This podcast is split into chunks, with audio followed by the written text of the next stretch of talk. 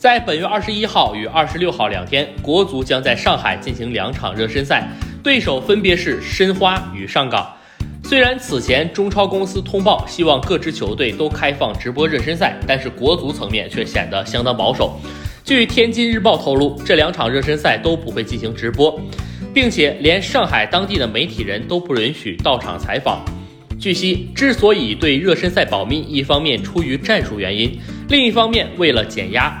由于上海双雄队中都有实力强劲的外援，从实力上看，李铁上任后最有质量的热身赛。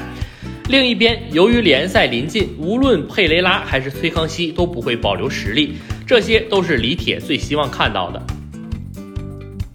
据国内媒体 PP 体育就透露，李铁会沿用球员们比较熟悉的四三三阵容。从锋线球员来看，埃克森肯定占据一个主力位置。但另一名规划球员洛国富应该不会首发出场。